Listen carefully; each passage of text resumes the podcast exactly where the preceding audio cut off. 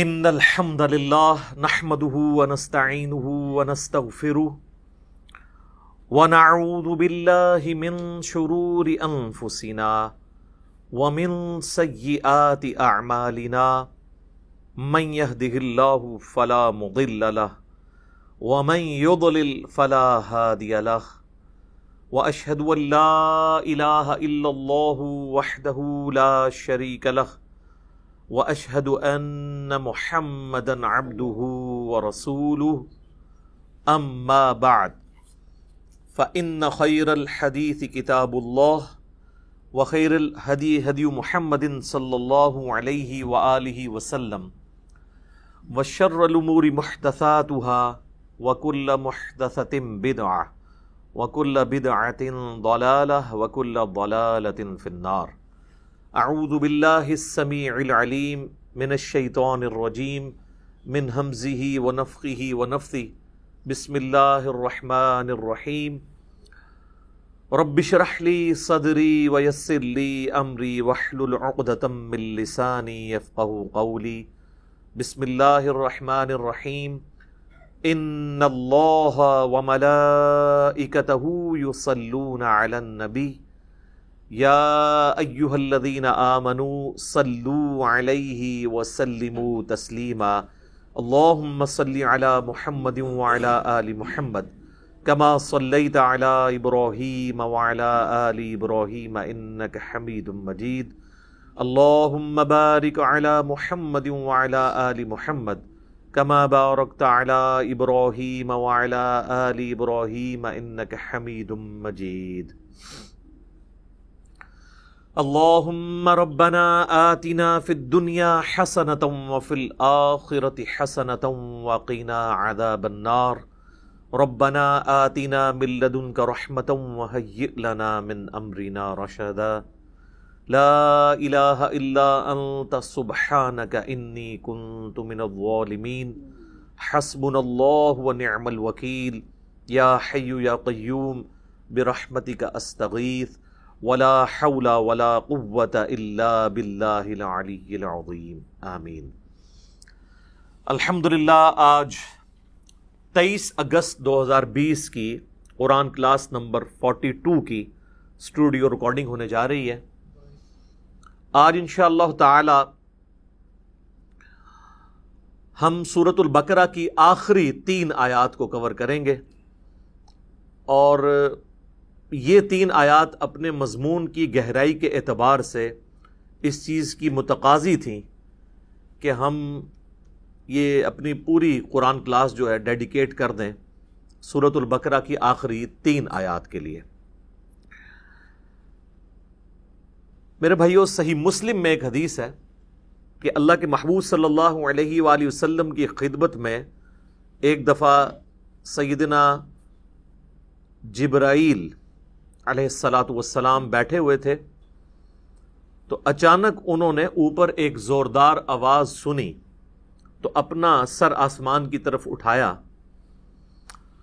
اور عرض کیا کہ یا رسول اللہ صلی اللہ علیہ وآلہ وسلم، آج آسمان کا ایک ایسا دروازہ کھولا گیا ہے جو آج سے پہلے کبھی نہیں کھلا، اور اس میں سے ایک فرشتہ نازل ہوا ہے جو آج سے پہلے کبھی بھی دنیا میں نازل نہیں ہوا۔ پھر اس فرشتے نے اللہ کے محبوب صلی اللہ علیہ وآلہ وسلم کی خدمت میں سلام عرض کیا، اور سلام عرض کرنے کے بعد اس نے کہا کہ اے اللہ کے محبوب صلی اللہ علیہ وآلہ وسلم، میں آپ کو اللہ تعالیٰ کی طرف سے دو نوروں کی بشارت دیتا ہوں جو آپ سے پہلے کسی پیغمبر کو عطا نہیں ہوئے۔ نمبر ایک، فاتحۃ الکتاب یعنی سورۃ الفاتحہ، اور نمبر ٹو، خواتیم سورۃ البقرہ، سورۃ البقرہ کی آخری آیات۔ اب یہاں پہ عربی کا جو ورڈ استعمال ہوا ہے وہ خواتیم ہے، اور عربی میں جمع کم از کم تین سے شروع ہوتی ہے۔ عربی میں واحد ہے، اس کے بعد تثنیہ ہے، اور پھر جمع، جیسا کہ مشرق یہ سنگولر کا صیغہ ہے، اور مشرقین دو مشرقیں اور مشارق تین یا تین سے زیادہ مشرقیں. تو یہ خواتین کا لفظ استعمال ہوا ہے یعنی ایٹ لیسٹ تین آیات. تو یہ واحد حدیث ہے جس میں سورۃ البقرہ کی آخری تین آیات کا ذکر آیا ہے جو آج ہم نے کور کرنی ہے. للہ ما فی السماوات و ما فی الارض سے لے کر آنورڈ اینڈ تک. ایک اور حدیث ہے صحیح بخاری اور صحیح مسلم دونوں میں حدیث موجود ہے, اور یہ اسپیسیفکلی ہمارے صبح و شام کے اذکار میں بھی شامل ہے جو بلو کارڈ کے اوپر ہم نے ریفرنس دیا ہوا ہے کہ اللہ کے محبوب صلی اللہ علیہ وآلہ وسلم نے فرمایا کہ جو شخص بھی رات کے وقت سورۃ البقرہ کی آخری دو آیات پڑھ لے گا تو اسے ہر چیز سے کفایت کر جائیں گی, ہر چیز سے کفایت کر جائیں گی یعنی کسی قسم کا اور وظیفہ جو کسی بھی وہ کام کے لیے کرتا ہے, شیاطین کو بھگانے کے لیے, جنات کو بھگانے کے لیے, مصیبت اور پریشانی کو دور کرنے کے لیے, تکلیف کے ازالے کے لیے, ہر چیز سے یہ کفایت کرے گا. یہ ایک وظیفہ سورۃ البقرہ کی آخری دو آیات. اور جو میں نے اس سے پہلے حدیث بیان کی تھی صحیح مسلم کی, جس میں ایک فرشتے نے آ کے آپ صلی اللہ علیہ وآلہ وسلم کو دو نوروں کی بشارت دی, سورۃ الفاتحہ اور سورۃ البقرہ کی آخری تین آیات. اس میں آگے الفاظ یہ بھی ہیں کہ جو شخص بھی سورۃ الفاتحہ یا سورۃ البقرہ کی آخری تین آیات پڑھے گا تو اللہ تعالیٰ سے جو کچھ مانگ رہا ہے وہ اس میں اس کو اللہ تعالیٰ عطا فرما دے گا. تو وہ تو بڑی بہترین دعائیں ہیں, چاہے سورۃ الفاتحہ ہو یا سورۃ البقرہ کی آخری تین آیات. وہ دعائیں بھی ہیں, تجدید ایمان بھی ہے, ہر حوالے سے اہم ترین آیات ہیں. ایک اور حدیث ہے جامع ترمذی میں اور المستدرک للحاکم میں صحیح سند کے ساتھ کہ نبی صلی اللہ علیہ وآلہ وسلم نے فرمایا اللہ تعالیٰ نے مخلوقات کی پیدائش سے بھی دو ہزار سال پہلے اپنے پاس ایک کتاب لکھی تھی. لوح محفوظ آپ کو پتہ ہے سب سے پہلے پیدا ہوا ہے. جامع ترمذی میں حدیث ہے کہ اللہ تعالیٰ نے سب سے پہلے قلم کو پیدا کیا اور پھر فرمایا لکھ جو کچھ ہو چکا اور جو کچھ ہونے والا ہے. یعنی اس کے بعد لوح محفوظ پیدا ہوا اور جو کچھ ہو چکا یعنی قلم کی اپنی پیدائش اور قیامت تک ہونے والی جو تقدیر سے ریلیٹڈ چیزیں تھیں ایک ایک ٹائنیز ڈیٹیل اللہ تعالیٰ نے لوح محفوظ میں وہ قلم سے لکھوا دی. تو وہ جو اللہ تعالیٰ کے پاس ہارڈ ڈسک ہے بڑی جس میں ہر چیز اللہ تعالیٰ نے ریکارڈ کی ہے مخلوقات کی پیدائش سے دو ہزار سال پہلے, اس میں اللہ تبارک و تعالیٰ نے جو آیات درج فرمائی تھیں ان میں سے آخری دو آیات سورۃ البقرہ کی نازل فرما کر سورۃ البقرہ کو مکمل کیا. یہ کوئی عام آیات نہیں ہے. ایک اور حدیث ہے سنن نسائی الکبریٰ کے اندر فضائل قرآن والا جو چیپٹر ہے. امام نسائی کی دو کتابیں ہیں بیسیکلی, تو ان کی کتاب ایک ہی ہے سنن نسائی الکبریٰ جسی کی جس کی تلخیص کر کے سنن نسائی الصغریٰ لکھی گئی, جو ہم سنن نسائی جسے کہتے ہیں. ان کے شاگرد تھے امام ابن السنی, انہوں نے اس کو کم کیا تھا. وہ جو اوریجنل کتاب ہے اس میں آلموسٹ بارہ ہزار احادیث ہیں. اس میں کئی ایک چیپٹرز الگ سے بھی اردو زبان میں پرنٹ ہو چکے ہیں. وفات النبی ایک چیپٹر ہے, خصائص علی اسی کا چیپٹر ہے, فضائل قرآن اس کا چیپٹر ہے, عمل الیوم واللیلہ صبح شام کے اذکار اس کا چیپٹر ہے سنن نسائی الکبریٰ. اس میں جو فضائل قرآن چیپٹر ہے اس میں یہ حدیث موجود ہے کہ اللہ کے محبوب صلی اللہ علیہ وآلہ وسلم فرماتے ہیں کہ اللہ تعالیٰ نے مجھے اپنے عرش کے نیچے جو خاص خزانہ ہے اس میں سے سورۃ البقرہ کی آخری دو آیات عطا فرمائیں جو مجھ سے پہلے کسی پیغمبر کو نہیں دی گئیں. اور یہ جو آخری الفاظ ہیں نا کہ مجھ سے پہلے کسی پیغمبر کو نہیں دی گئیں, یہ صحیح مسلم میں بھی الفاظ موجود ہیں جو میں نے پہلی حدیث بیان کی.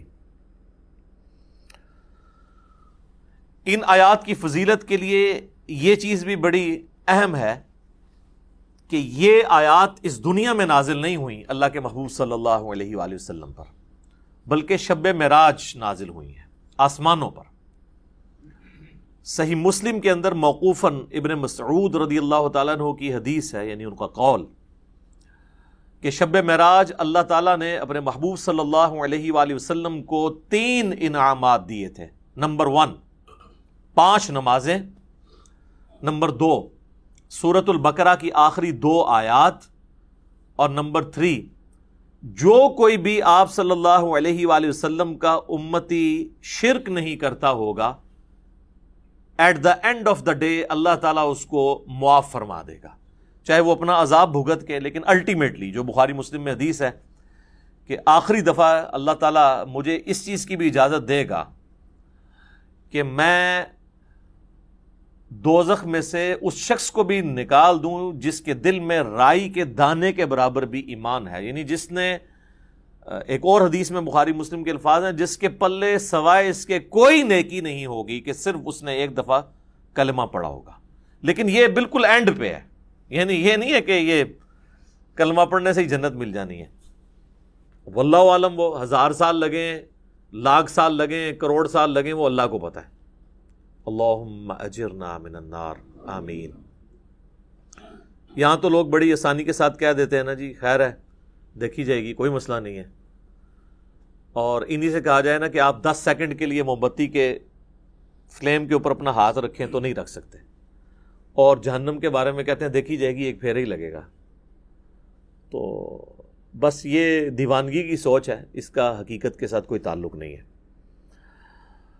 تو یہ میرے بھائیوں، میں نے چند احادیث بیان کر دی، سورۃ البقرہ کی آخری تین آیات کی، اور اس میں سے بھی اسپیسیفکلی آخری دو آیات، آمن الرسول بما انزل الیہ من ربہ والمؤمنون سے آن ورڈ۔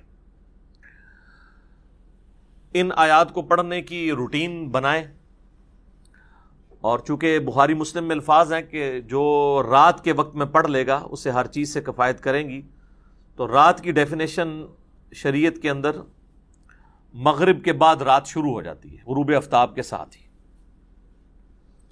اسی لیے سورۃ البقرہ میں آیا نا کہ روزے کو رات ہونے تک مکمل کرو، تو رات شریعت میں غروب آفتاب کے بعد سٹارٹ ہو جاتی ہے، کیونکہ چاند بھی آپ دیکھیں اگلے مہینے کا سٹارٹ جو ہے وہ رات کے وقت چاند نظر آ جاتا ہے، مغرب کے فوراً بعد ہی، پہلی کا چاند تھوڑی دیر کے لیے نظر آتا ہے مغرب کے فوراً بعد۔ تو مغرب کے بعد بھی آپ ان آیات کو پڑھ سکتے ہیں، عشاء کے بعد بھی پڑھ سکتے ہیں، رات کو سونے سے پہلے بھی پڑھ سکتے ہیں۔ اس کی روٹین بنائیں اور اسے کبھی سکپ نہ ہونے دیں، کوئی مشکل وظیفہ نہیں ہے، سارے وظائف کے اوپر بھاری ہے یہ وظیفہ۔ اور کچھ عرصہ آپ اپنی روٹین بنائیں گے تو آپ کو یہ خود بخود زبانی یاد ہو جائیں گی، آپ کو کوئی اس کے لیے محنت نہیں کرنی پڑے گی۔ آخری تین آیات کا وظیفہ بنا لیں، للہ ما فی السماوات و ما فی الارض۔ ویسے عموماً پبلک کے اندر تو جتنی بھی احادیث مشہور ہیں وہ آخری دو آیات سے ریلیٹڈ ہے، لیکن آج جو میں نے آپ کو صحیح مسلم کی ایک حدیث بتائی ہے نا، اس میں چونکہ خواتین کا لفظ ہے تو آخری تین آیات، اسی لیے آپ دیکھیں گے قرآن حکیم میں سورۃ البقرہ کا جو آخری رکوع ہے نا وہ انہی تین آیات پہ مشتمل ہے۔ تو اب اپنی روٹین، اگر کوئی شخص آمن الرسول سے پڑھتا تھا تو وہ اس کو پیچھے لے کے آئے، للہ ما فی السماوات و ما فی الارض، یہاں سے لے کے آن ورڈ اس کو پڑھنا شروع کریں۔ چند دن آپ پڑھیں گے تو خود بخود آپ کو یہ آیات زبانی یاد ہو جائیں گی، کوئی بیٹھ کے پوری انٹینشن کے ساتھ یاد نہیں کرنی پڑیں گی۔ اس کا آسان طریقہ یہ ہے کہ نماز مغرب یا نماز عشاء کے بعد، مسجد سے نکلنے سے پہلے، یا گھر میں سنتیں ادا کرنے ہیں تو مصلے کو اٹھانے سے پہلے پہلے مصحف ہاتھ میں پکڑیں اور اسے ایک بار پڑھ لیں اپنی روٹین کے اندر۔ آج کل تو سمارٹ فون ہے، کوئی ایشو نہیں ہے، موبائل فون کھول کے بھی اس میں بھی پڑھا جا سکتا ہے۔ یہ وظیفہ ضرور اپنی زندگی کے اندر لے کر آئیں۔ اس میں آپ دیکھیں گے کہ سٹارٹ تو اللہ تعالیٰ کی تعریف کے ساتھ ہوا ہے، للہ ما فی السماوات و ما فی الارض۔ اس کے بعد کچھ کریٹیکل چیزیں ڈسکس ہوئی ہیں کہ اللہ تعالیٰ گرفت فرما سکتا ہے جو کچھ تم دل میں چھپاتے ہو یا ظاہر کرتے ہو، کچھ بھی اعمال ہیں وہ اللہ تعالیٰ اس پہ گرفت کر سکتا ہے۔ انشاءاللہ میں اس کی تفسیر بھی بعد میں بیان کروں گا۔ اور اس کے بعد پھر ایمانیات کا ذکر ہے، جو بیسیکلی تین مسلمانوں کے عقائد ہیں، عقیدہ توحید، عقیدہ رسالت اور عقیدہ آخرت. ان تین عقائد کی تجدید ہے اس کے اندر. عموماً آپ نے دیکھا ہوگا نا، لوگ کہتے ہیں رات کو مرنے سے پہلے جی آپ نے جو ہے نا وہ تجدید ایمان کرنی ہے. ظاہر ہے موت ہی ہے نا نیند. صحیح بخاری میں حدیث ہے کہ آپ رات کو سوتے ہوئے کیا دعا مانگتے ہیں؟ اللہم باسمک اموت و احیا، اے اللہ میں تیرے نام کے ساتھ مرتا اور جیتا ہوں. تو وہ آپ مر رہے ہوتے ہیں. سورہ الزمر کے اندر بھی اللہ تعالیٰ نے فرمایا کہ اللہ تعالیٰ جو ہے وہ رات کو تمہارے نفس کو قبض فرما لیتا ہے، اور جس کی زندگی باقی ہوتی ہے اس کی روح واپس بھیج دیتا ہے، اور جس کو اللہ تعالیٰ نے موت دینی ہوتی ہے اس کی اپنے پاس روک لیتا ہے. اچھا، پھر صحیح بخاری میں جو سو کر اٹھنے کی دعا ہے وہ کیا ہے؟ الحمدللہ الذی احیانا بعد ما اماتنا. تمام تعریفیں اس اللہ کے لیے ہیں کہ جس نے مرنے کے بعد ہمیں دوبارہ زندہ کیا، کیونکہ موت اور نیند یہ دونوں بہنیں. تو رات کو مرنے سے پہلے یا سونے سے پہلے آپ دیکھتے ہیں کئی لوگ ہیں رات کو سوتے ہیں، اٹھتے ہی نہیں صبح. تو رات کو سونے سے پہلے ایٹ لیسٹ ایک دفعہ تجدید ایمان کا موقع مل جاتا ہے کہ ہم اپنے ایمان کو ریپیٹ کر لیں. اگر دن میں کوئی غلطی سے زبان سے کلمات نکل گئے تو اللہ تعالیٰ کے حضور اپنا ایمان دوبارہ سے رینیو کروا لیں، اور وہی یہ دعائیں ہیں. آمن الرسول بما انزل الیہ من ربہ والمؤمنون کل آمن باللہ وملائکتہ وکتبہ ورسلہ. یہ ساری معنیات ہیں. اس کے بعد دعائیں ہیں اللہ تعالیٰ سے، اور پھر سورۃ البقرہ کا اینڈ ہوتا ہے. اب اللہ کا نام لے کر ہم سورۃ البقرہ کی یہ جو آخری تین آیات ہیں جی، ان کی تفسیر بھی تھوڑی سی کر لیتے ہیں. کچھ اس میں مضمون ہیں جو مشکل ہیں، میں اس کو کور کروں گا اللہ کی توفیق سے. تو اپنے مصحف اپنے سامنے رکھ لیں. اعوذ باللہ من الشیطان الرجیم، بسم اللہ الرحمن الرحیم. للہ ما فی السماوات و ما فی الارض، اللہ ہی کا ہے جو کچھ آسمانوں میں ہے اور جو کچھ زمین میں. اس کائنات کی بادشاہت بھی اللہ کی ہے، اور اس کائنات کو چلانے والا بھی اللہ ہے.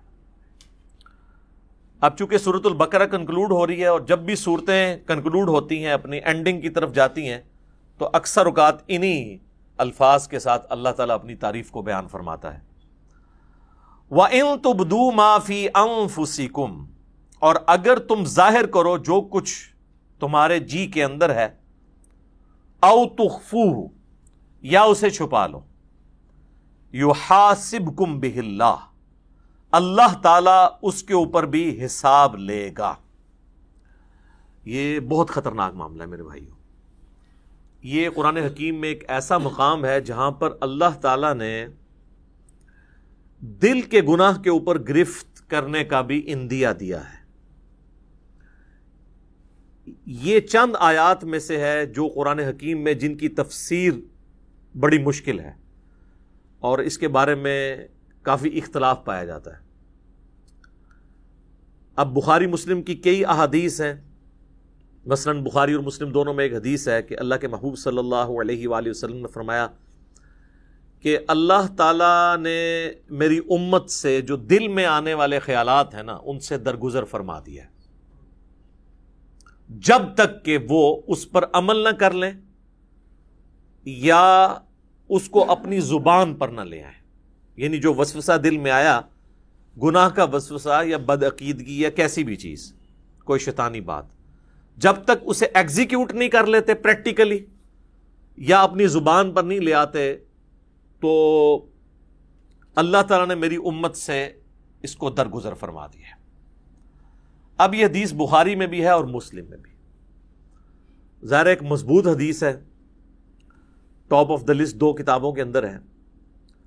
تو اس حدیث کی بنیاد پہ بعض مفسرین کا خیال ہے کہ یہ آیت ہی منسوخ ہے قرآن کی، کہ جی اللہ تعالیٰ دل میں آنے والے گناہوں کے اوپر بھی گرفت فرما سکتا ہے، کیونکہ حدیث میں جو آ گیا کہ اللہ نے معاف کر دیا ہے، لہٰذا یہ آیت منسوخ ہے۔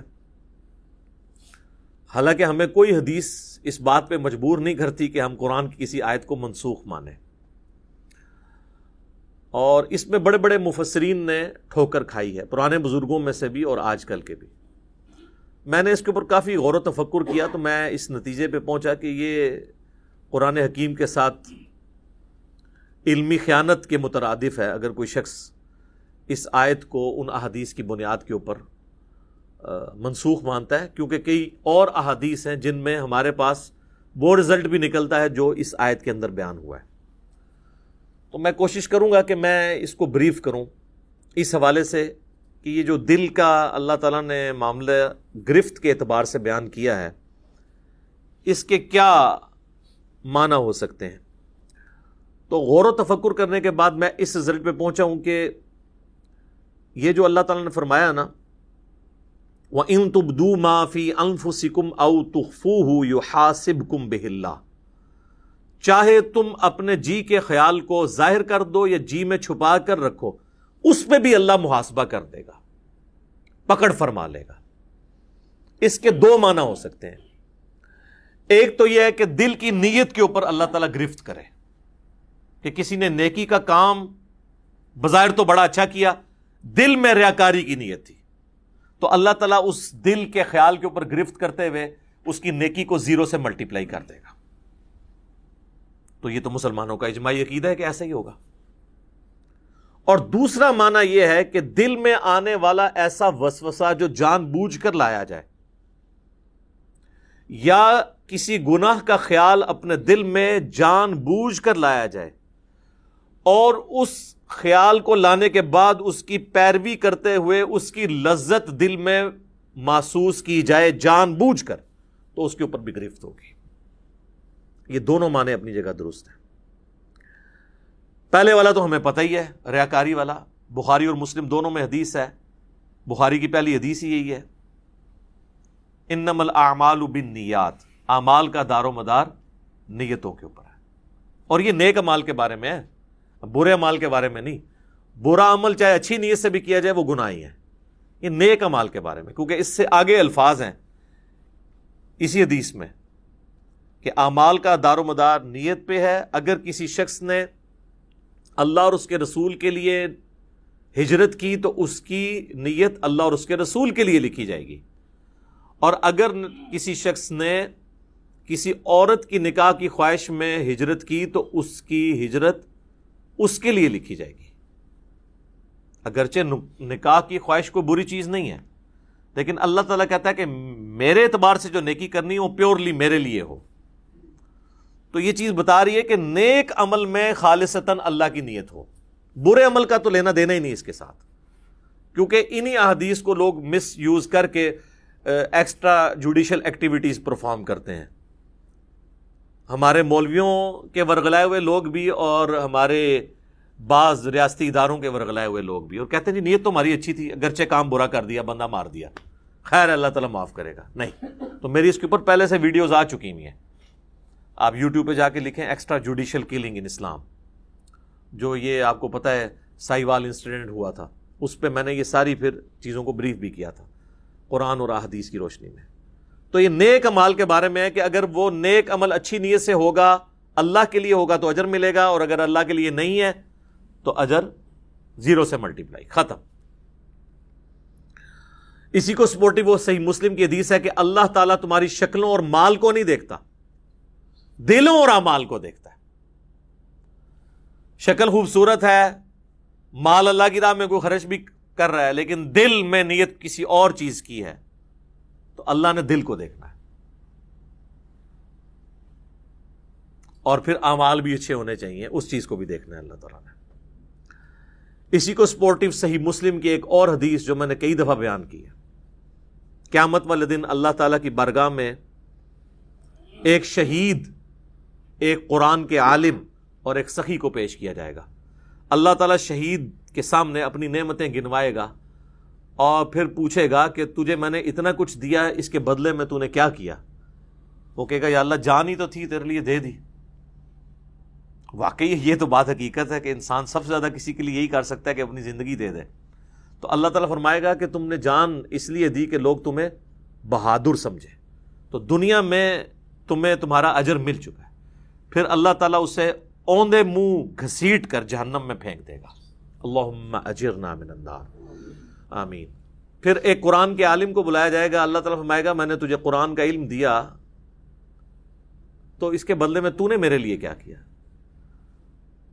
تو کہے گا یا اللہ میں اتنے لوگوں کو قرآن سکھاتا تھا تیری رضا کی خاطر، علم سکھاتا، تو اللہ تعالیٰ فرمائے گا کہ تم نے یہ سب کچھ اس لیے کیا کہ لوگ تمہیں قرآن کا عالم کہیں، قاری کہیں، اور آج کے دور کے اعتبار سے تیرے نام کے پیچھے بھی دس دمیں لگی ہوں اور آگے بھی دس دمیں لگی ہوں۔ دیکھا نہیں آپ نے علماء کے اشتہاروں پہ نام اتنے مشکل مشکل الفاظ لکھے ہوئے ہوتے ہیں، حالانکہ وہ الفاظ بھی شرما رہے ہوتے ہیں کہ کس کے ساتھ لگا دیا۔ تو تجھے دنیا میں کافی لوگوں نے تیری تعریف کی ہے، میرے ہاں تیرے لیے کوئی اجر نہیں، تو اجر دنیا میں لے چکا ہے جس مشہوری کے لیے تو نے کیا تھا، تو اوندھا منہ کر کے دوزخ میں اسے بھی پھینک دیا جائے گا۔ پھر اللہ تعالیٰ ایک سخی کو بلائے گا کہ تجھے اتنا مال دیا تو نے میرے لیے کیا کیا؟ وہ کہے گا یا اللہ میں نے تیری راہ میں جو جو موقع بھی تھا، جس جس موقع پہ تو خوش ہوتا تھا میں نے وہاں وہاں خرچ کیا، غریبوں پہ بھی خرچ کیا، مسجد کے اوپر بھی لگا دیا، مدارس کے اوپر بھی لگوایا، اور کئی ایک یتیم خانے کھول دیے، مسجد کی ٹوٹیوں کے اوپر نیم پلیٹ بھی اپنے نام کی لگوائی۔ آج کے دور کے اعتبار سے میرے محلے کے نمازیوں سے بھی تو پوچھ سکتا ہے، تو لیکن یہ سارے دھوکے تو نمازیوں کو ہی دیے جا سکتے ہیں، ایون فرشتے بھی دھوکے کھا جاتے ہیں کیونکہ وہ بھی ظاہری عمل دیکھ رہے ہوتے ہیں۔ تو at the end of the day حساب تو اللہ نے لینا ہے۔ اللہ فرمائے گا تو نے یہ جو تیرے نامے مال میں گرچہ نیکیاں لکھی ہوئی ہیں، لیکن یہ نیکیاں فرشتوں نے لکھی ہیں، بندوں کی نظر میں ہے، میری نظر میں تو نہیں ہے، کیونکہ تو نے سب کچھ لوگوں سے تعریف کے لیے کیا کہ میرے دسترخوان سے اتنے لوگ کھاتے تھے، میرے ہاسپٹل سے اتنے لوگ علاج کرواتے تھے، تو میرے حضور تو اس کا کوئی اجر نہیں ہے۔ اس کو بھی اونا منہ کر کے دوزخ میں ڈال دیا جائے گا۔ سر یہ تین مثالیں اللہ کے محبوب صلی اللہ علیہ وآلہ وسلم نے دی ہیں۔ اگر آپ میں سے کوئی شخص سمجھتا ہے کہ دنیا میں ان تین نیکیوں سے بڑی کوئی نیکی ہو سکتی ہے تو میرے سامنے لے آئے۔ کیا شہید ہونے سے بڑی کوئی نیکی انسان اللہ کے لیے کر سکتا ہے؟ اور اگر کسی نے یہ نہیں کی ہے، قرآن کی تعلیم سیکھنے اور سکھانے سے بڑی کوئی نیکی کر سکتا ہے؟ بخاری کی حدیث ہے تم میں سب سے بہتر وہ جو قرآن سیکھے اور سکھائے، اور بخاری مسلم کی ایک اور حدیث ہے کہ دو ہی لوگ ہیں جن پہ رشک کیا جا سکتا ہے۔ اگر تم نے حسد کرنا جائز ہوتا نا تو دو ہی لوگ ہیں جن سے انسان کو حسد کرنا چاہیے، ایک جسے اللہ نے قرآن کا علم دیا ہے اور وہ لوگوں کو سکھاتا ہے، اور دوسرے جسے جسے اللہ نے مال دیا اور وہ اللہ کی راہ میں خرچ کرتا ہے، اور تیسری نیکی یہاں پہ بھی مال ہی ہوئی ہے۔ یعنی اس کائنات میں سب سے بڑی تین نیکیاں یہی ہو سکتی ہیں، شہادت، قرآن کا علم سیکھنا اور سکھانا، اور اللہ کی راہ میں صدقہ اور خیرات کرنا۔ یہ تین نیکیاں بھی برباد ہو جائیں گی اگر اللہ کے لیے نہیں کی۔ ایون اگر اس میں کسی کو شریک بھی کیا سا تب بھی برباد۔ مسند احمد میں حدیث ہے جس نے کسی کے دکھلاوے کے لیے نماز پڑھی گویا اس نے شرک کیا۔ اب مجھے بتائیں دکھلاوے کے لیے کون نماز پڑھ سکتا ہے؟ یہ کوئی اتنا آسان کام ہے؟ ہاں چلے چند ایک لوگ پڑھتے ہوں گے شاید، جس طرح وہ ہمارے قریبی دوست بتانے لگے کہ آپ کو پتہ ہے جو پاکستان کے ایک فارمر پریزیڈنٹ تھے ضیاء الحق صاحب، ان کی پالیسیز سے ہزار اختلاف، لیکن ایک دیندار آدمی تھا، تو نمازی بڑا پکا تھا وہ۔ تو وہ کہنے لگے کہ انہوں نے لیاقت باغ آنا تھا، کہتے ہیں میری ڈیوٹی اس وقت میں نیا نیا آفیسر بھرتی ہوا تھا، پھر تو خیر وہ بائیسویں گریڈ میں ریٹائر ہوئے، تو کہنے لگے کہ میری ڈیوٹی تھی کہ صدر صاحب کو آپ نے وضو کروانا ہے نماز عصر کے لیے۔ تو کہتے ہیں جب وہ آئے تو میں نے ان کو کہا کہ سر میں نے پانی آپ کے لیے گرم کر کے رکھا ہوا ہے، سردیاں تھیں۔ وہ کہنے لگے بیٹا مجھے پتا تھا نماز عصر کا ٹائم ہے تو میں گھر سے وضو کر کے آیا ہوں۔ تو کہتے ہیں نماز کا ٹائم ہوا تو اب چونکہ صدر صاحب نماز پڑھ رہے ہیں تو لوگ بغیر وضو کے ہی پیچھے کھڑے ہو گئے۔ ظاہر پتہ ہوتا ہے اپنے ساتھیوں کا کہ یہ تو کبھی زندگی میں انہوں نے کبھی نماز نہیں پڑھی، وضو بھی نہیں کیا، جا کے کھڑے ہو۔ جس طرح یہاں پہ کئی سیاسی لیڈر جو ہیں وہ جب کئی کسی کے جنازے پہ جاتے ہیں تو اسی طریقے سے وہ جا کے کھڑے ہو جاتے ہیں، نہ ان کو نماز جنازہ آتے آتا ہے، نہ وضو کا طریقہ آتا ہے، وہ دنیا داری کے طور پہ۔ تو مسند احمد کی حدیث کے الفاظ ہیں، جس نے دکھلاوے کے لیے نماز پڑھی اس نے شرک کیا، جس نے دکھلاوے کے لیے روزہ رکھا اس نے شرک کیا، جس نے دکھلاوے کے لیے صدقہ کیا اس نے شرک کیا۔ نماز تو ہے ہی اللہ کے لیے، تو پھر شرک کیسے آ گیا؟ یعنی اللہ کے ساتھ نیت بھی کسی نے کر لی کسی اور کی۔ حتیٰ کہ سنن ابن ماجہ میں یہ الفاظ بھی ہیں کہ اگر کوئی شخص نماز پڑھ رہا ہے اور اس نے یہ محسوس کیا کہ اسے کوئی دیکھ رہا ہے، اس کی وجہ سے وہ اپنا سجدہ لمبا کر دے، تو سجدہ تو اللہ کے لیے کر رہا ہے لیکن زیرو سے ملٹیپلائی ہو جائے گا، ریاکاری میں آ جائے گا۔ اسی لیے ریاکاری کو شرک اصغر کہا گیا، چھوٹا شرک۔ بڑا ایک جلی شرک ہے نا، کہ اللہ کے ساتھ کسی کو شریک ٹھہرانا، ایک یہ ہے کہ اللہ کے ساتھ شریک تو کسی کو نہ ٹھہرانا، لیکن جو اللہ کے لیے اعمال کر رہے ہیں نا اس کی جزا مخلوق سے بھی ڈیمانڈ کرنا، ریاکاری، دکھلاوا، یہ بھی شرک کی کیٹیگری میں فال کرتا ہے۔ اللہم لا تجعلنا منہم، اے اللہ ہمیں ان میں سے نہ کرنا جو اس طرح کے فتنوں کا شکار ہوں گے، آمین۔ اچھا جی، اب آ جائیں دوسرے معنی کی طرف، وہ ہے دل میں محکم خیال لانا گناہ کا، برائی کا۔ تو اس کو سپورٹو وہ حدیث ہے، بخاری اور مسلم دونوں میں حدیث ہے کہ نبی صلی اللہ علیہ وآلہ وسلم نے فرمایا کہ آنکھ کا زنا دیکھنا ہے، کان کا زنا سننا ہے، ہاتھ کا زنا پکڑنا ہے، پاؤں کا زنا چل کر جانا ہے،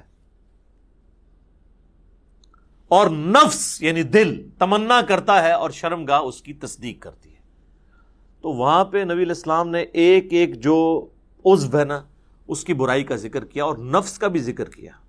اگر کسی نے برائی کا خیال جان بوجھ کر اپنے جی میں لا کر اس سے لذت حاصل کی تو فرشتوں کو تو نہیں پتا اس کا، لیکن اللہ کے حضور اس کی گرفت ہوگی، اعوذ باللہ تعالی۔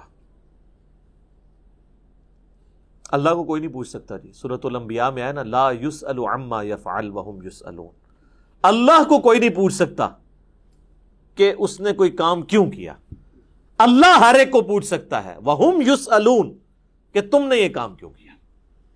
تو اللہ تعالیٰ دل کے خیالات کے اوپر بھی گرفت فرما سکتا ہے، وَلِعَوْذُ بِاللَّهِ تَعَالَى۔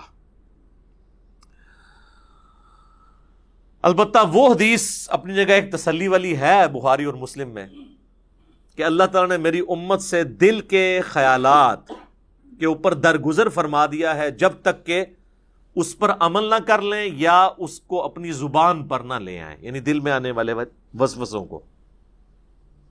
لیکن اس کو بھی اسی اعتبار سے سمجھنا ہوگا کہ یہ بھی وسوسے وہ ہوں گے جو خود بخود آ جائیں، جو جان بوجھ کے لائے جاتے ہیں نا وہ سر اس کیٹیگری میں نہیں آئیں گے۔ بہرحال اللہ تعالیٰ کی رحمت کا ایک تقاضا بھی ہے، وَقَتَبَ رَبُّكُمْ عَلَى نَفْسِهِ الرَّحْمَةِ، جو سورۃ الانعام میں ہے کہ اللہ نے اپنے اوپر خود سے ایک چیز واجب کر لی ہے کہ میں ہر حال میں رحم ہی کروں گا، جو بخاری مسلم دونوں میں حدیث ہے کہ میری رحمت میرے عرش پہ میں نے اپنے پاس ایک عبارت لکھ لی تھی مخلوق کی پیدائش سے پہلے کہ میری رحمت میرے غضب پر سبقت لے جانے والی ہے۔ یہ برابر بھی ہوتی نا تب بھی ہمارے لیے مصیبت ہو جاتی، اسی لیے کہتے ہیں نا کہ اللہ تعالیٰ سے عدل نہیں مانگنا چاہیے بلکہ اللہ تعالیٰ سے اس کا فضل مانگنا چاہیے، اللہم انی اسألک من فضلک ورحمتک، آمین۔ اور صحیح مسلم میں ایک اور حدیث ہے کہ صحابہ اکرام کہتے ہیں کہ یا رسول اللہ ہمارے دل میں بعض اوقات ایسے خیالات آتے ہیں کہ ہمیں بڑے بھاری گزرتے ہیں کہ ہم کسی سے اس کا ذکر بھی کریں۔ یہ اکثر لوگ پوچھ رہے ہوتے ہیں نا، دل میں جناب وسوسے آتے ہیں، نماز میں بھی بعض لوگوں کو آ جاتے ہیں۔ تو آپ صلی اللہ علیہ وآلہ وسلم نے فرمایا کیا تم واقعی دل میں ایسے خیالات محسوس کرتے ہو؟ تو ان کا یا رسول اللہ ایسا ہی ہے۔ تو آپ نے فرمایا یہ تمہارے ایمان کی دلیل ہے، کیونکہ ایمان کا چور کون ہے؟ شیطان۔ شیطان اسی دل پہ حملہ کرے گا جس میں ایمان موجود ہوگا۔ اسی کو سپورٹو ایک سنن ابی داؤد میں حدیث ہے، صحابہ نے کہا یا رسول اللہ بعض اوقات ہمارے دل میں ایسے خیالات آتے ہیں کہ ہمارا دل چاہتا ہے کہ ہم جل کے کوئلہ ہو جائیں لیکن اپنی زبان پہ اسے کبھی نہ لائیں۔ تو آپ نے فرمایا اللہ کا شکر ادا کرو کہ اللہ تعالیٰ نے اس کو وسوسہ بنا دیا ہے، تم نے پریکٹیکلی ان خیالات پہ عمل نہیں کیا۔ یہ بھی ایمان کی ایک دلیل ہے۔ ایک اور زبردست حدیث ہے بخاری اور مسلم میں کہ نبی صلی اللہ علیہ وآلہ وسلم نے فرمایا کہ جب بندہ نیکی کا ارادہ کرتا ہے نا تو اللہ تعالیٰ فرشتے سے فرماتا ہے جو کرامن کاتبین ہیں کہ میرے بندے کی ایک نیکی لکھ لو، کیے بغیر ہی ارادے کے اوپر۔ ظاہر ہے وہ اللہ تعالیٰ مطلع کر دیتا ہے فرشتے کو، اور جب وہ نیکی کرتا ہے نا پھر اللہ تعالیٰ فرماتا ہے اب اس کی نیکی کو دس سے لے کر سات سو گنا تک بڑھا دو، جس طرح اللہ تعالیٰ ان کو گائیڈ کرتا ہے کہ جس کا جو لیول ہے اس کے اعتبار سے دس تو ملنا ہی ہے نا، جو سورۃ الانعام میں باقی صورتوں میں آیا کہ جو ایک نیکی لے کے آئے گا اس کے بدلے اسے دس دی جائیں گی، جو بخاری مسلم میں آیا کہ نمازیں تو پانچ پڑھی جائیں گی لیکن ثواب پچاس کا ملے گا، دس گنا۔ اور جب میرا بندہ برائی کا ارادہ کرتا ہے تو اللہ تعالیٰ فرماتا ہے کہ اس کی برائی نہ لکھو کیونکہ صرف اس نے ارادہ کیا ہے، اور اگر وہ برائی سے رک جائے تو اللہ تعالیٰ فرماتا ہے ایک نیکی لکھ لو کیونکہ اس نے برائی کو جو چھوڑا ہے یہ بھی ایک نیکی ہے۔ یہ ہے وہ وَكَتَبَ رَبُّكُمْ عَلَى نَفْسِهِ الرَّحْمَةَ، اور تمہارے رب نے اپنے اوپر خود سے واجب کر لیا ہے، یہ بات تقدیر میں لکھ دی ہے کہ میں نے ہر حال میں رحمی کرنا ہے۔ سبحان اللہ وبحمدہ سبحان اللہ العظیم۔ تو اور جب وہ برائی کرتا ہے تو پھر اللہ تعالیٰ فرماتا ہے کہ اس کے بدلے ایک ہی برائی لکھنا، نیکی کے بدلے دس، برائی کے بدلے ایک۔ بخاری و مسلم میں ایک اور حدیث ہے کہ شیطان انسان کے جسم میں خون کی طرح گردش کرتا ہے، اور مسلم شریف میں حدیث ہے کہ ہر انسان کے ساتھ ایک جن ہے شیطان، چونکہ شیطان جنات میں سے ہے نا، جو اسے برائی کی طرف بلاتا ہے، اور ایک فرشتہ ہے جو اسے اچھائی کی طرف بلاتا ہے۔ تو صحابہ نے جرأت کر کے پوچھا یا رسول اللہ آپ کے ساتھ بھی؟ تو آپ فرمائے ہاں میرے ساتھ بھی، لیکن اللہ تعالیٰ نے میرے ساتھ جو جن اٹیچ تھا اسے میرا مطیع کر دیا، اب وہ نیکی کے کاموں میں میری مدد ہی کرتا ہے، یعنی وہ بھی مجھے نیکی کی طرف لگاتا ہے۔ یہ پروٹوکول صرف پیغمبروں کا ہے، ما ضل صاحبکم وما غوا، تمہارے نبی نہ کبھی بہکے ہیں نہ کبھی بہرا چلے ہیں۔ صحیح مسلم میں ایک اور حدیث ہے کہ ایک صحابی نے حضور کو شکایت کی کہ یا رسول اللہ میں نماز پڑھتا ہوں تو مجھے برے برے خیالات آتے ہیں، وسوسے آتے ہیں۔ تو آپ نے فرمایا یہ خاص شیطان ہے جو آ کے وسوسے دلاتا ہے، جب تم نماز کی حالت میں اس طرح کے وسوسے محسوس کرو، اور نماز کے سوا بھی، اگر نماز میں ہے تو نماز کے سوا بھی، تو تین دفعہ پڑھو اعوذ باللہ من الشیطان الرجیم، یعنی میں اللہ کی پناہ مانگتا ہوں راندہ درگاہ کیے ہوئے شیطان سے، اور اپنے بائیں طرف تین دفعہ تھوک دو۔ اب یہ فزیکلی تھوکنا نہیں ہوگا، بس صرف زبان سے ہلکا سا ایسے، بس یہی بخاری مسلم میں ہے کہ اگر کوئی شخص برا خواب دیکھ لے تو وہ اٹھتے ہی اعوذ باللہ من الشیطان الرجیم پڑھ کے تین دفعہ بائیں طرف تھوک دے تو اللہ تعالیٰ اس خواب کے شر سے اسے بچا لے گا، چونکہ وہ برے خواب شیطان کی طرف سے ہوتے ہیں۔ تو نماز کے دوران بھی اگر کسی کو خیال آئے تو وہ یہ کر سکتا ہے۔ باقی یہ خیالات آنے کی کئی ٹیکنیکل ریزن بھی ہیں، پورا دن آپ دنیا کے کاموں کا حساب کتاب کریں گے تو نماز کے اندر کوئی سوئچ تو نہیں ہے جو آپ آف کر کے نماز میں داخل ہو جائیں گے۔ ظاہر ہے اس کے لیے پھر اسی لیے تو کہا گیا کہ بھئی اذان کی آواز سنو، مسجد کی طرف چلو، وضو کرو گے، اس کے بعد سنتیں ادا کرو گے، پھر کہیں دماغ آہستہ آہستہ آہستہ اسٹیبل ہوتے ہوتے تو کہیں فرض نماز کے لیے جا کے پھر سٹیبل ہوگا۔ اور اگر ہر وقت دنیا داری کا معاملہ چلتا رہیں گے، یعنی نماز شروع کرنے سے پہلے بھی آپ فون سن رہے ہیں اور سلام پھیر، نماز کے دوران بھی فون آپ کا چل رہا ہے، اور نماز سلام پھیرتے ہی بھی آپ فون سن رہے ہیں، تو تسی پھر کھیت مٹی پڑھنی ہے نماز، پھر تو خیالات ہی آئیں گے نا۔ اور دوسرا نماز کا اگر ترجمہ نہ آتا ہو، آپ کو پتہ نہ ہو آپ اللہ کے سامنے کیا عرض کر رہے ہیں، پھر بھی نہیں ظاہر ہے۔ تو یہ زیادہ تر جو لوگ کہتے ہیں خیالات آتے ہیں، یہ ننانوے پرسنٹ لوگوں کے ساتھ یہ مسئلہ ہے کہ وہ ٹھیک آ رہے ہوتے ہیں خیالات، جو وہ کر رہے ہوتے ہیں وہی کچھ آ رہا ہوتا ہے، اور ٹیکنیکلی اس معاملے کو ہینڈل کرنے کی ضرورت ہے. اور سب سے بڑی ہینڈلنگ کسی بھی برے وسوسے کی یا خیال آنے کی یہ ہے کہ اس کی طرف توجہ نہ دی جائے. انسان کا دماغ اللہ نے ایسا بنایا ہے کہ یہ بیک وقت کے ہی ایک محاذوں پہ چل رہا ہوتا ہے. یہ دماغ کو کوئی سوئچ نہیں ہے کہ جو آپ آف کر سکیں، یہ ذہن میں رکھیے گا. یہ تو ہو ہی نہیں سکتا کہ دماغ میں خیال نہ آئے، آئیں گے، بس اس کی طرف متوجہ نہیں ہونا. یہ خیالات پیغمبروں کو بھی آتے ہیں، صحابہ کو بھی آتے ہیں. آج میرا ٹاپک نہیں ہے، بخاری مسلم میں حدیث ہے نا، حضور علیہ السلام نماز پڑھ رہے تھے تو سامنے ایک رنگین پردہ تھا، تو آپ نے نماز کے بعد حضرت عائشہ سے کہا کہ اس کو ریموو کرو، اس نے نماز میں میری توجہ بٹا دی ہے. اور صحیح بخاری میں امام بخاری لے کے ہیں کہ حضرت عمر فاروق رضی اللہ تعالیٰ عنہ کہتے ہیں بعض اوقات میں اپنے جنگ کی پلاننگ نماز میں کر رہا ہوتا ہوں. ذرا جنگ کی تو ٹینشن ہی ایک علیحدہ ہے نا سر. ایک بندہ جب بارڈر پہ کھڑا ہوا ہے تو اس وقت وہ خشوع خضوع سے نماز نہیں پڑھے گا، وہ تو ظاہر ایک حالت جنگ میں ہے. اس لیے قرآن میں نماز خوف کہا گیا اسے. اور دیکھیں آپ سورہ نساء میں ہے کہ جب نماز خوف ہے نا تو وہ آپ نے جس طرح پڑھنی ہے، اس کے بعد جب تم امن کی حالت میں جاؤ تو خوب اللہ کا ذکر کیا کرو، کیونکہ وہ تسلی کا موقع تمہیں ذکر کرنے کا ملے گا. خوف کی حالت میں تو پھر اسی قسم کی نماز ہوگی نا. لیکن اگر آپ نے پوری زندگی حالت خوف بنائی ہوئی ہے، کاروبار کے ٹھپ ہو جانے کا خوف، تو پھر تو میں کہتا ہوں ایسی زندگی پہ لعنت ہے، اور فوراً سے پہلے اللہ کی طرف رجوع لانا چاہیے انسان کو.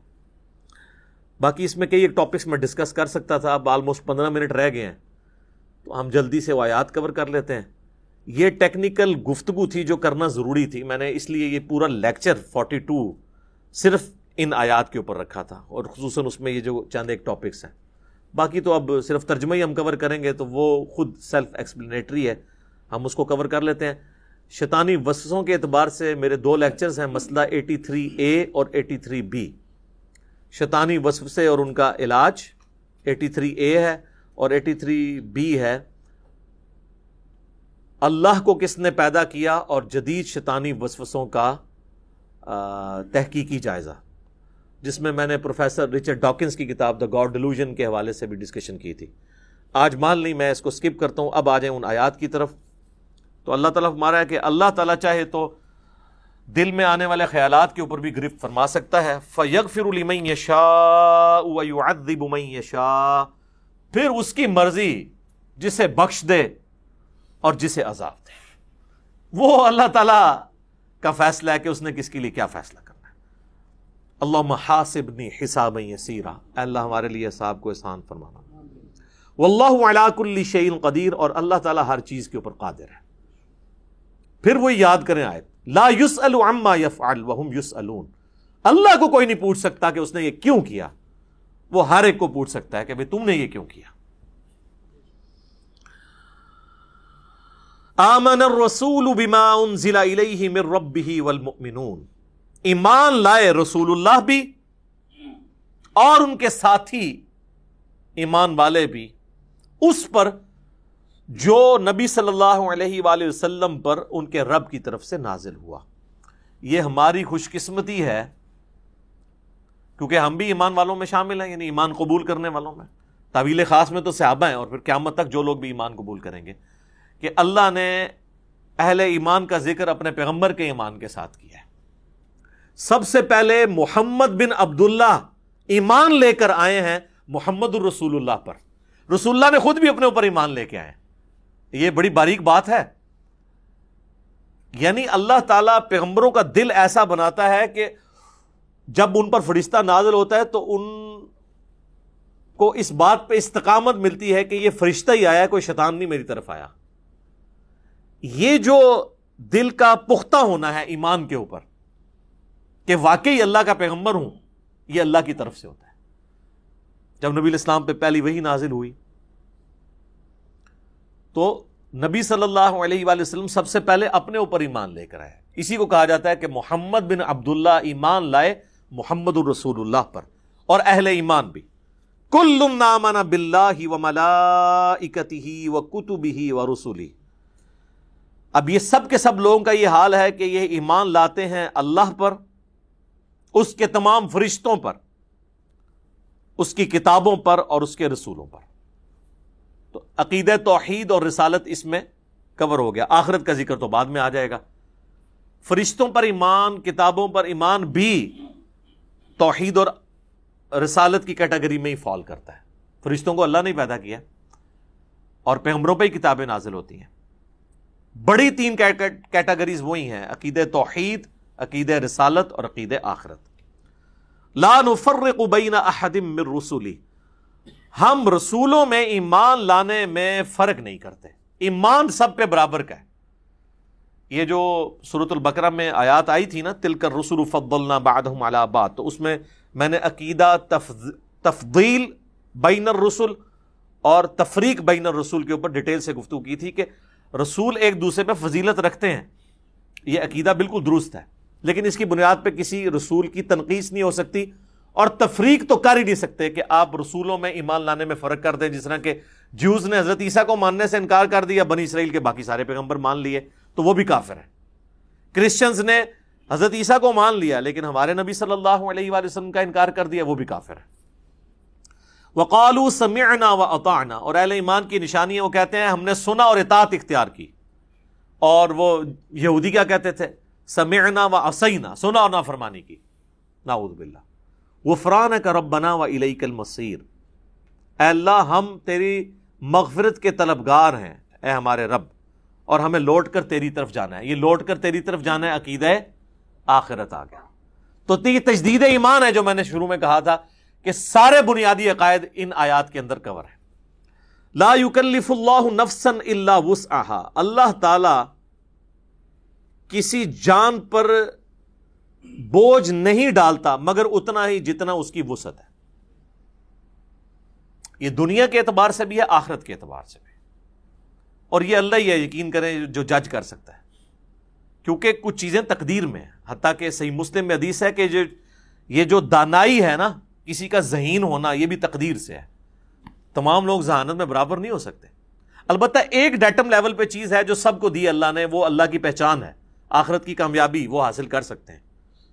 اس میں اگر کوئی پاگل ہے اس سے تو ویسے ہی اللہ تعالیٰ نے قلم اٹھایا ہوا ہے، اس اعتبار سے سارے برابر ہیں.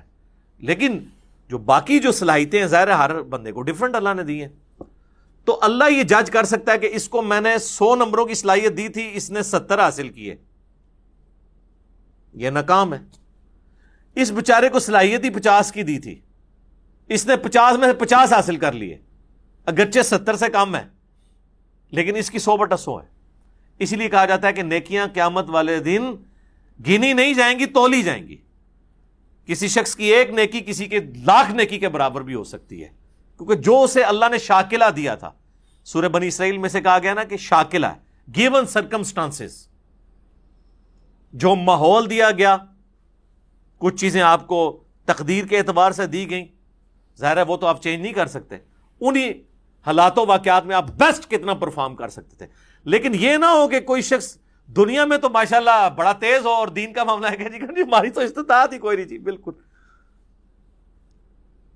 ٹائم ہی نہیں ملتا. جی ٹائم سارا تو دنیا نو لایا، ٹائم تو کتوں لبے، فوٹو کاپی ہوندی ٹائم دی. تو دنیا داری میں وہ فل تیز، آپ دیکھیں کتنے آپ کو لوگ نظر آئیں گے جب دین کی بات کریں تو لگتا ہے کہ یہ بےچارے بالکل گئے گزرے ہیں. لیکن ان کو آپ کبھی اپنی دکان پہ دیکھیں تو یہ تو دنیا میں، تو میں آپ سے یہ بات کروں گا نا، اور تو کوئی جرت نہیں کرے گا یہ بات کرنے کی، کیونکہ لوگ ڈرتے ہیں آپ لوگوں سے یہ بات کرتے ہیں. لیکن آخرت میں چمڑی اتر جانی ہے کہ اللہ تعالیٰ فرمائے گا اچھا تو بالکل ہی سیدھا سا، تینوں سمجھ ہی کوئی نہیں لگی. تو وہ اس کی وسعت کے مطابق، لہا ما کسبت وعلیہا مکتسبت، اسے اجر ملے گا اس کے کیے ہوئے نیک اعمال کا بھی، اور وبال بھی ہوگا جو اس نے برے اعمال کمائے ہیں. لہا اس کے لیے، علیہا اس پر. ربنا لا تؤاخذنا ان نسینا واخطأنا، آمین. اے رب ہمارے مت گرفت فرمانا ہماری، کبھی ہم بھول جائیں یا خطا کر بیٹھیں. انسان بھول چوک بھی ہو سکتی ہے، اور کبھی یہ کہ کام ٹھیک کر رہا ہے، بھولا نہیں ہے، لیکن اس دوران کوئی اجتہادی غلطی ہو گئی ہے. تو اے اللہ ہم سے درگزر فرمانا، آمین. ربنا ولا تحمل علینا اسرا کما حملته علی الذین من قبلنا، اے رب ہمارے ہم پر ایسا بوجھ نہ ڈالنا جس طرح کہ ہم سے جو اگلے لوگ گزر چکے ہیں، ہم سے پہلے جو گزرے، ہم پچھلے ہیں نا ان کے، وہ ہم سے پہلے یعنی آگے گزر چکے، اگلے روز اگلے جو لوگ گزر چکے ان پہ جو تو نے بوجھ ڈالا تھا ویسا ہم پہ نہ ڈالنا۔ صحیح بخاری میں حدیث ہے، صحابہ کرام نے جب شکایت کی نا کہ یا رسول اللہ اتنی تکلیفیں اٹھانی پڑتی ہیں، تو آپ علیہ السلام ناراض ہوئے، آپ نے فرمایا کہ اگلے لوگوں کو تو اتنی تکلیف دی جاتی تھی ایمان لانے پر کہ زمین میں گڑا کھود کے ان کو کھڑا کیا جاتا تھا اور سر پہ آرا رکھا جاتا تھا، وہ اپنے دو ٹکڑے کروا لیتے تھے، ایمان نہیں چھوڑتے تھے، اور جسموں پر لوہے کی کنگیاں پھیری جاتی تھیں یہاں تک کہ ان کی ہڈیوں تک پہنچ جاتی تھیں اور گوشت چھیلا جاتا تھا۔ اور قرآن میں بھی سورۃ العنکبوت کا سٹارٹ پڑھ لینا، اللہ فرماتا ہے کہ کیا تم اس بات پہ چھوڑ دیے جاؤ گے کہ ایمان لے کر آئے اور تمہاری کوئی آزمائش نہیں ہوگی؟ ہم نے تم سے پہلے لوگوں کو بھی آزمایا تھا، تمہیں بھی ضرور آزمائیں گے، جو سورۃ البقرہ میں ہے، وَلَنَبْلُوَنَّكُمْ بِشَيْءٍ مِّنَ الْخَوْفِ وَالْجُوعِ وَنَقْصٍ مِّنَ الْأَمْوَالِ وَالْأَنفُسِ وَالثَّمَرَاتِ، خوف سے آزمائیں گے، بھوک سے، جان اور مال میں نقصان کر کے آزمائیں گے، اور دیکھیں گے کون صبر کرنے والا ہے۔ ربنا ولا تحمل علینا اسرا كما حملته علی الذین من قبلنا ربنا ولا تحملنا ما لا طاقة لنا به، اے رب ہمارے ہم پر ایسا بوجھ نہ ڈالنا کہ جس کو لے کر ہم چل نہ سکیں، ایسا بوجھ نہ ہو، یعنی ہمارے معاملات بھی چلتے رہیں اور ہمیں جو شریعت کی پابندیاں ہیں اس کو بھی ہم ایگزیکیوٹ کرتے رہیں، ایسا نہ ہو کہ ایسے حالات و واقعات بن جائیں کہ ہم تیرے احکامات کی پیروی نہ کر سکیں حلال اور حرام کے اعتبار سے۔ واعف عنا، اے اللہ ہم سے درگزر فرمانا، آمین۔ ویسے اف کہتے ہیں ڈھیل دینے کو، چھوڑ دینا۔ وغفر لنا، اور ہمارے گناہوں کو ڈھانپ دینا، ہماری بخشش فرمانا۔ ورحمنا، اور ہم پر رحم فرمانا۔ انت مولانا، تو ہی ہمارا پشت پناہ ہے۔ حسبنا اللہ ونعم الوکیل، ہم نے اللہ پر بھروسہ کیا اور وہی بہتر کارساز ہے، وہی ہمیں کافی ہے۔ فانصرنا علی القوم الکافرین، پس کافروں کے مقابلے پر ہماری مدد فرمانا۔ اچھا، یہاں پہ یہ سورۃ البقرہ مکمل ہوئی الحمدللہ۔ آپ دیکھیں کہ یہ بیسیکلی تو اس کے اندر بہت بڑے اشارے تھے آخری آیات کے اندر، کیونکہ یہ غزوہ بدر سے پہلے نازل ہوئی ہے، اور اب یہ دعائیں سکھائی جا رہی ہیں کہ اب تمہارے جہاد اور قتال کے مراحل شروع ہونے والے ہیں۔ اس وقت تو صحابہ کو پتہ ہی نہیں تھا، ان کی تو پوری زندگی جو ہے وہ جنگوں سے عبارت تھی، یعنی آخری دفعہ ہی مل کے جاتے تھے اپنے گھر والوں کو، چاہے بدر میں گئے ہیں، احد میں گئے ہیں، خندق میں گئے ہیں، خیبر میں گئے ہیں، اور پھر حضور کے بعد بھی قادسیہ اور ہرموک بھی لڑنی پڑی، ہزاروں لوگ شہید ہوئے۔ تو اس کے یعنی تمہید کے طور پہ یہ صحابہ کرام کو تعلیم دی جا رہی ہے کہ اب تم پہ مشکل حالات و واقعات آنے والے ہیں، تیاری کر لو، یہ دعائیں اللہ تعالیٰ سے مانگتے رہو اور اللہ کی طرف رجوع رکھو تاکہ اللہ تعالیٰ کافروں کے مقابلے پر تمہاری مدد فرمائے، آمین۔ تو یہ میرے بھائیو کمال کی آیات ہیں، ان کے اوپر تو خیر ایک گھنٹہ اور بھی گفتگو کی جا سکتی تھی، میں نے کوشش کی کہ جو ٹیکنیکل ایشوز ہیں نا اس کو ڈسکس کروں جن کی تفسیر مشکل تھی، باقی چیزوں کو میں نے سکپ کر دیا، یہ کیونکہ سیلف ایکسپلینیٹری ہیں خود ہی یہ آیات۔ باقی نبی صلی اللہ علیہ وآلہ وسلم کی بعثت کی برکت سے کئی ایک اللہ تعالیٰ نے شریعت کی پابندیاں جو اس میں آیا نا کہ ہم سے پہلے لوگوں پہ جو بوجھ ڈالے ہم پہ نہیں ڈالنے، تو وہ کئی ایک بوجھ تو حضور کی بعثت کے ساتھ ہی اللہ تعالیٰ نے اٹھا لیے ہیں، جیسا کہ بخاری مسلم میں حدیث ہے کہ مجھ سے پہلے کسی نبی کو یہ خصوصیت نہیں ملی کہ پوری زمین اس کے لیے سجدہ گاہ ہو جائے۔ وہ تو سفر میں جاتے تھے تو نمازیں گنتے رہتے تھے، واپسی پہ آ کے صرف مسجد میں ہی ادا کر سکتے تھے، میرے لیے اللہ نے پوری زمین مسجد بنا دی جہاں مرضی میرے امتی نماز ادا کریں۔ اگلی امتوں کے لیے مال غنیمت حرام تھا، یعنی جنگوں میں کافروں کا چھوڑا ہوا مال وہ لا کر ایک اوپن میدان میں رکھا جاتا تھا، آسمان سے ایک بجلی نازل ہوتی تھی، وہ راکھ ہو جاتا تھا، تاکہ یہ چیز انشور ہو کہ کوئی بھی مسلمان کافر کا مال لوٹنے کے لیے جنگ نہیں کرے گا بلکہ اللہ کے لیے کرے گا. تو ویسے یہ پابندی کسی حد تک ٹھیک ہی تھی, لیکن حضور کی برکت سے اللہ تعالیٰ نے مال غنیمت کو حلال کر دیا کہ ٹھیک ہے تم اس کو استعمال کر سکتے ہو. اور پھر آپ کو پتہ غزوہ احد میں پھر مس ہینڈلنگ بھی ہوئی, اس کے اوپر سرزنش بھی ہوئی, ساٹھ آیات نازل ہوئی سورہ آل عمران کی کہ تم نے نبی صلی اللہ علیہ وآلہ وسلم کی نافرمانی کی ہے دنیا کے مال کی وجہ سے. اور اس سرزنش کا فائدہ ہوا کہ پھر اس کے بعد صحابہ کرام کو جنگ ہارے نہیں ہیں, ڈسپلن کبھی اپنا لوز نہیں کیا, کیونکہ اللہ تو پھر قادسیہ اور ہرموک بھی دیکھ رہا تھا نا کہ اس کے بعد اتنی بڑی بڑی جنگیں ہونے والی ہیں اور وہاں تو پوری دنیا کے خزانے ان کے ہاتھوں میں لگنے والے ہیں, تو پہلے ہی ذرا اس اعتبار سے ان کی تربیت کی جائے کہ اللہ کی رضا کے لیے سارے کے سارے معاملات ہونے چاہیے. تو یہ میرے بھائیو الحمدللہ اللہ کا شکر ہے کہ ہماری یہ سورۃ البقرہ مکمل ہوئی. انشاءاللہ تعالی اگلی جو تینتالیس نمبر کلاس ہے وہ سورہ آل عمران کو ہم سٹارٹ کریں گے. اور یہ اللہ کا شکر ہے کہ سورۃ البقرہ مکمل ہوئی. پچھلی جو نو سالوں کے اندر ہماری قرآن کی تفسیر ریکارڈ ہوئی تھی اس میں سورۃ البقرہ جو ہے وہ آلموسٹ بیس لیکچرز کے اندر مکمل ہو گئی تھی, اور میں نے کہا تھا اس دفعہ ہم ذرا تیزی سے کور کریں گے, لیکن اس دفعہ ڈبل لیکچرز آلموسٹ لگ گئے. یہ آج بয়াল্লিশ نمبر لیکچر ہے, اس میں سے آپ چھ وہ نکال دیں جو قرآن کے تعارف والے ہیں تو پھر بھی یہ چھتیس لیکچرز تو آلموسٹ لگے ہیں. لیکن یہ ہے کہ جب کبھی بھی کوئی قرآن حکیم کی تفسیر کے اعتبار سے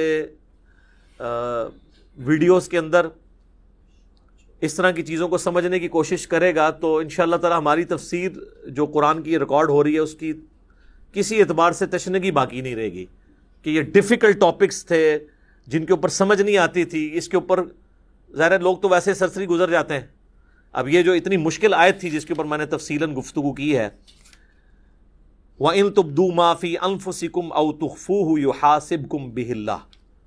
آپ پرانے بزرگوں کی بڑے بڑے بزرگوں کی تفسیر بھی اٹھا کے دیکھ لیں, وہ تو ان آیات کو اس طریقے سے ہی یعنی آگے پیچھے کر گئے کہ جیسے یہ کوئی ایسا مقام ہی نہیں ہے کہ یہاں پر رکا جائے, حالانکہ یہ سب سے ڈینجرس مقام ہے قرآن حکیم میں کہ اللہ تعالیٰ دل کے گناہوں کے اوپر بھی گرفت فرمانے والا ہے.